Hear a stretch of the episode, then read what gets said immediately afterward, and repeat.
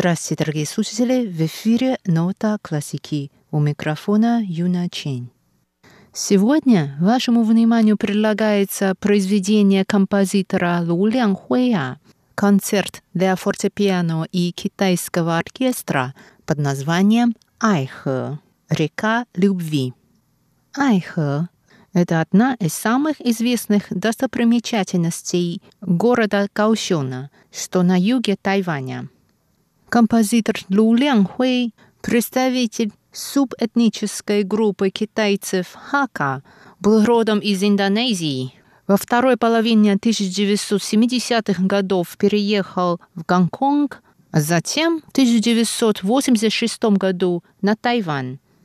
Он, проживая на Тайване уже более 30 лет, много сотрудничает с музыкальными коллективами, которые специализируются на традиционной китайской музыке, а также ее современных вариациях, преподает в вузах и считается одним из самых плодотворных композиторов, которые пишут сочинения для китайских традиционных музыкальных инструментов.